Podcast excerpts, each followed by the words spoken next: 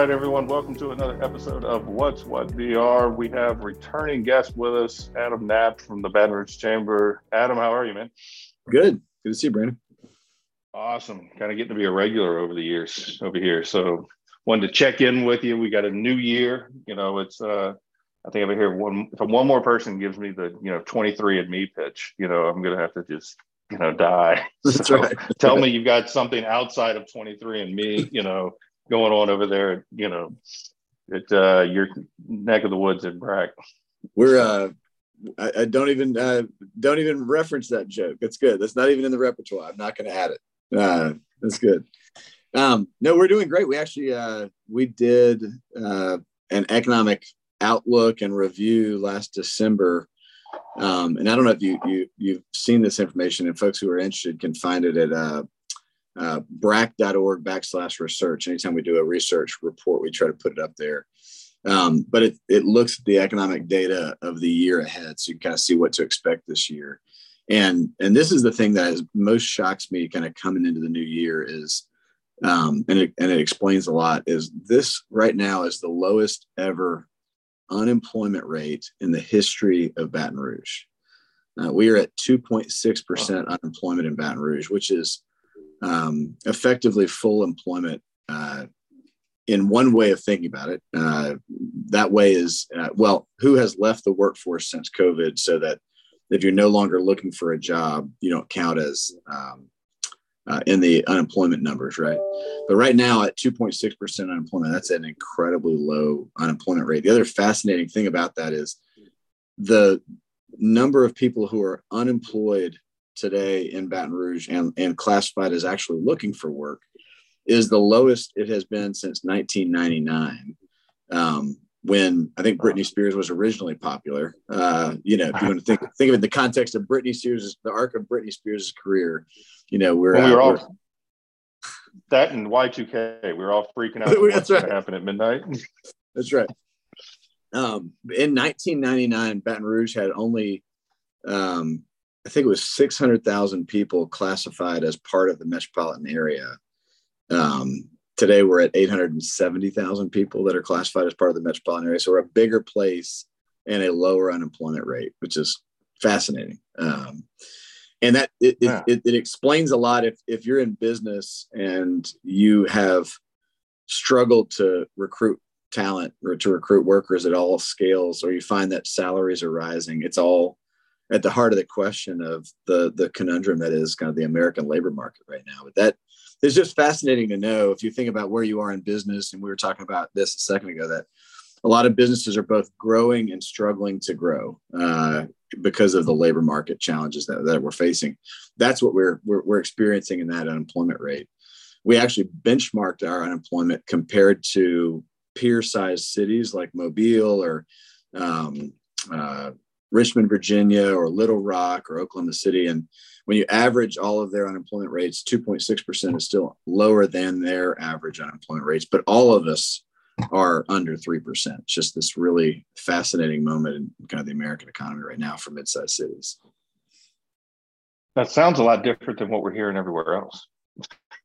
you know, everybody else is talking, you know, you're hearing people, you know, recession and, you know, people are going to start laying people off and all that stuff. And so that just, I haven't found that, you know, here. I feel like, you know, Baton Rouge has always been to me lagging, you know, behind on some of the stuff. But I really, I don't know if it's, you know, everybody that I seem to have talked to this last week, you know, we're date ourselves, we're the 19th of January. So we're really kind of like that second week of the year. Yeah. It's, it's a hundred miles an hour like I don't think I have, you know, I know last week I had no available time this week on the calendar. And next week, yeah. you know, it's the same, it's turning turning the same way. Like everybody's moving and turning and running, doing some business. And I think it's amazing. The, and then you hear yes. people are getting worried. I don't get it. So we we surveyed as part of that economic outlook and uh, over half of businesses responded they expect their revenues to grow this year.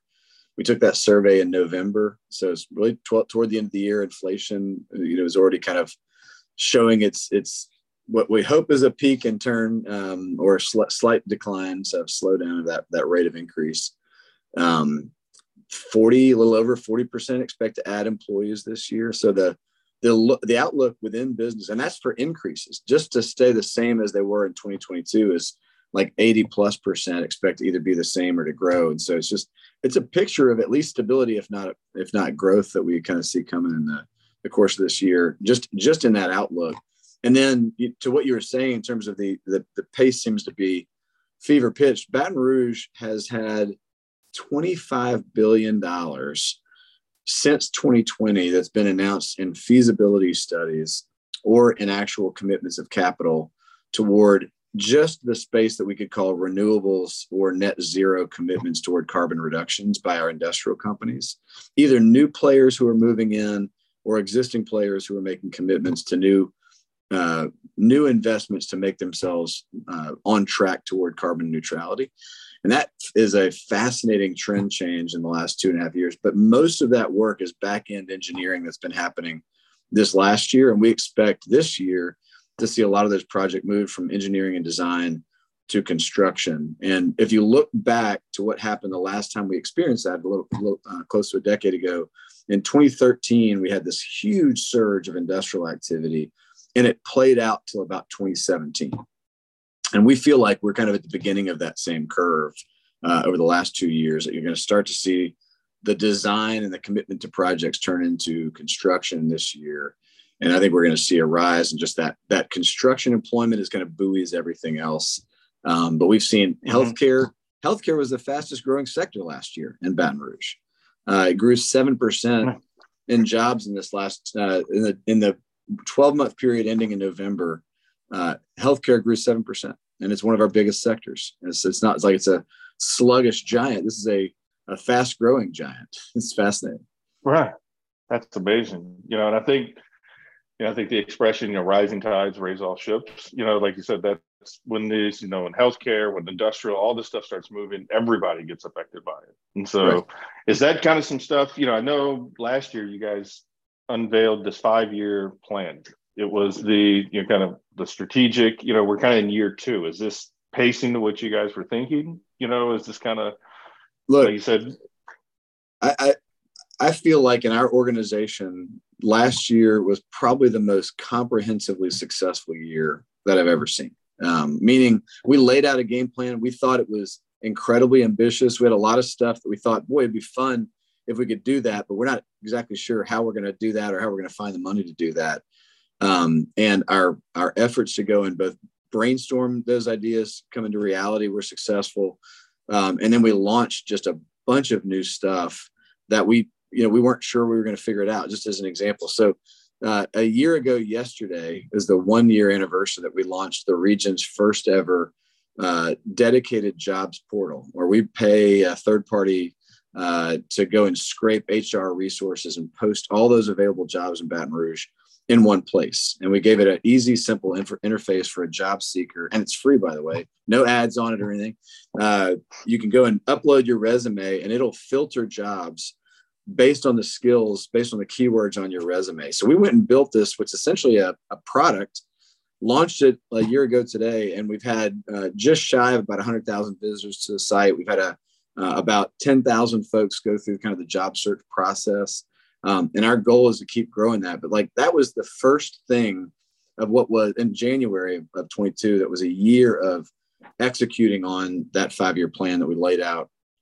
Um, this year, my expectation is we will finish the launch of everything that we said we we dreamed of uh, in 2021 for this five year plan. Um, and that will give us the remaining three years of the five year plan just to kick ass and take names, making those things become a reality.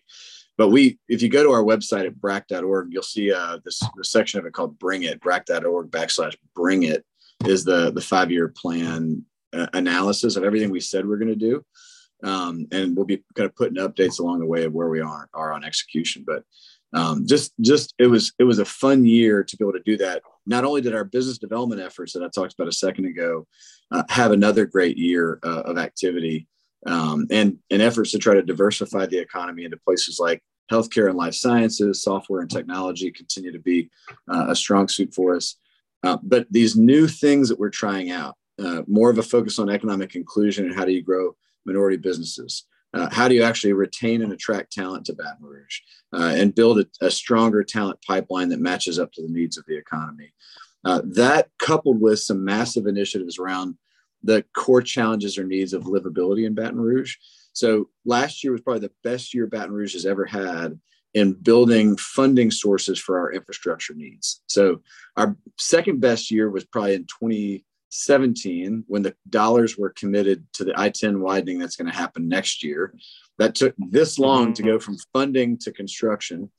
Um, last year we got 300 million for a new bridge out of the legislature coupled with a dedication of 55 million dollars a year toward that same bridge which if bonded out we think will generate somewhere between 800 million and a billion dollars when you add together all those sources with the 300 million we're on our track toward the what we think is probably a three billion dollar two and a half billion dollar cost for that bridge and its connectors to i-10 and so like if, if we concern about traffic two of the most important pieces of that puzzle the i-10 widening um, which is you know the you know we all know about the the one lane on i-10 problem but this is the, the the bigger part of that solution that has to happen to get that fixed and then this new South Bridge and, and, and connectors project uh, is is well on its way after last year's work. So it's just fascinating to see how in livability there's there's some big rocks being moved to try to get Bat- Baton Rouge on the right track.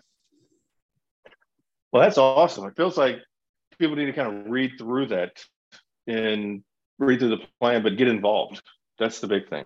I think a lot of oh, people, you know, you and I talked about it before, you know, the different levels of where you can get involved at, but trying to do things in a vacuum is you know i find myself guilty of it a lot of times and so you guys have the answers you've got this you know plan you've got some of the not the crystal ball but you've done the work to get as close to it as you can. You know that it, you know looking forward doing the research you know it's not just you're not just thinking on these things i guess on your own. You, there's a team yeah. there and this is a, a resource for people you know and business owners in the community they need to get involved with the chamber. And it's more than just you know I think some people might think, you know, on the chamber side of things, like, oh, it's a leads for lunch and I'm sending my salespeople and they're going to go do that. It's like, no, this is strategic business. This is, you know, lots of research, a lot of money poured into it, you know, exactly. data that you get access to with the chamber. And then to get in there and to be part of the part of the movement. Right. What, one of the things, so, you know, we go on something we call the canvas trip every few years uh, to a different city.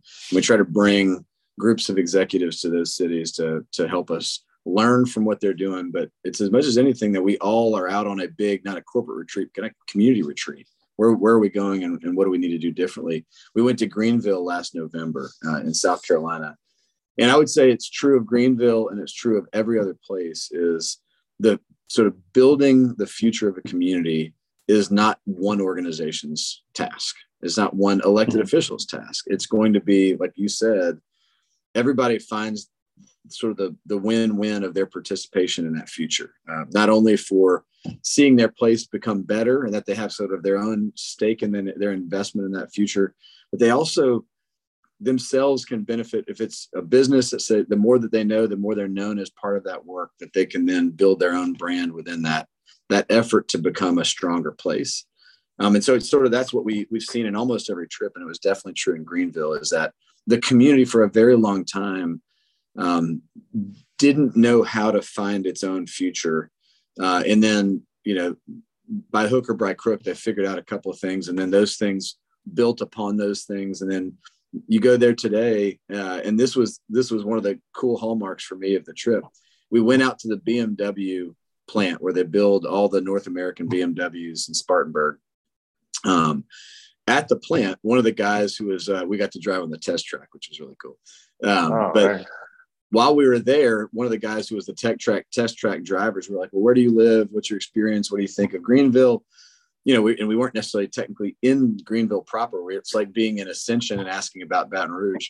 And um, and the guy said, you know, I love. I moved to this region because of the story that I heard about how cool Greenville's downtown was and how walkable and livable and how much like outdoor shopping and like all the different you know farmers markets yeah. things like even even though I don't live in Greenville, part of the reason I'm here is the quality of life that's offered by the entire product, including downtown Greenville. I mean, imagine somebody in Gonzales uh, talking right. about hey the, the value of downtown to living in the metro region is, is something that they think is a hallmark for why to be here that to me was a signal that they had a lot of folks kind of pull in the same direction uh, for everybody's community so it was just really cool to kind of hear that example well and i think you know and correct me if i'm wrong i've been to you know a couple of the meetings with you guys and i think you know what i don't think people maybe that are not involved with you know BRAC, what they don't realize is even business owners in the community and stuff, the community doesn't just build itself.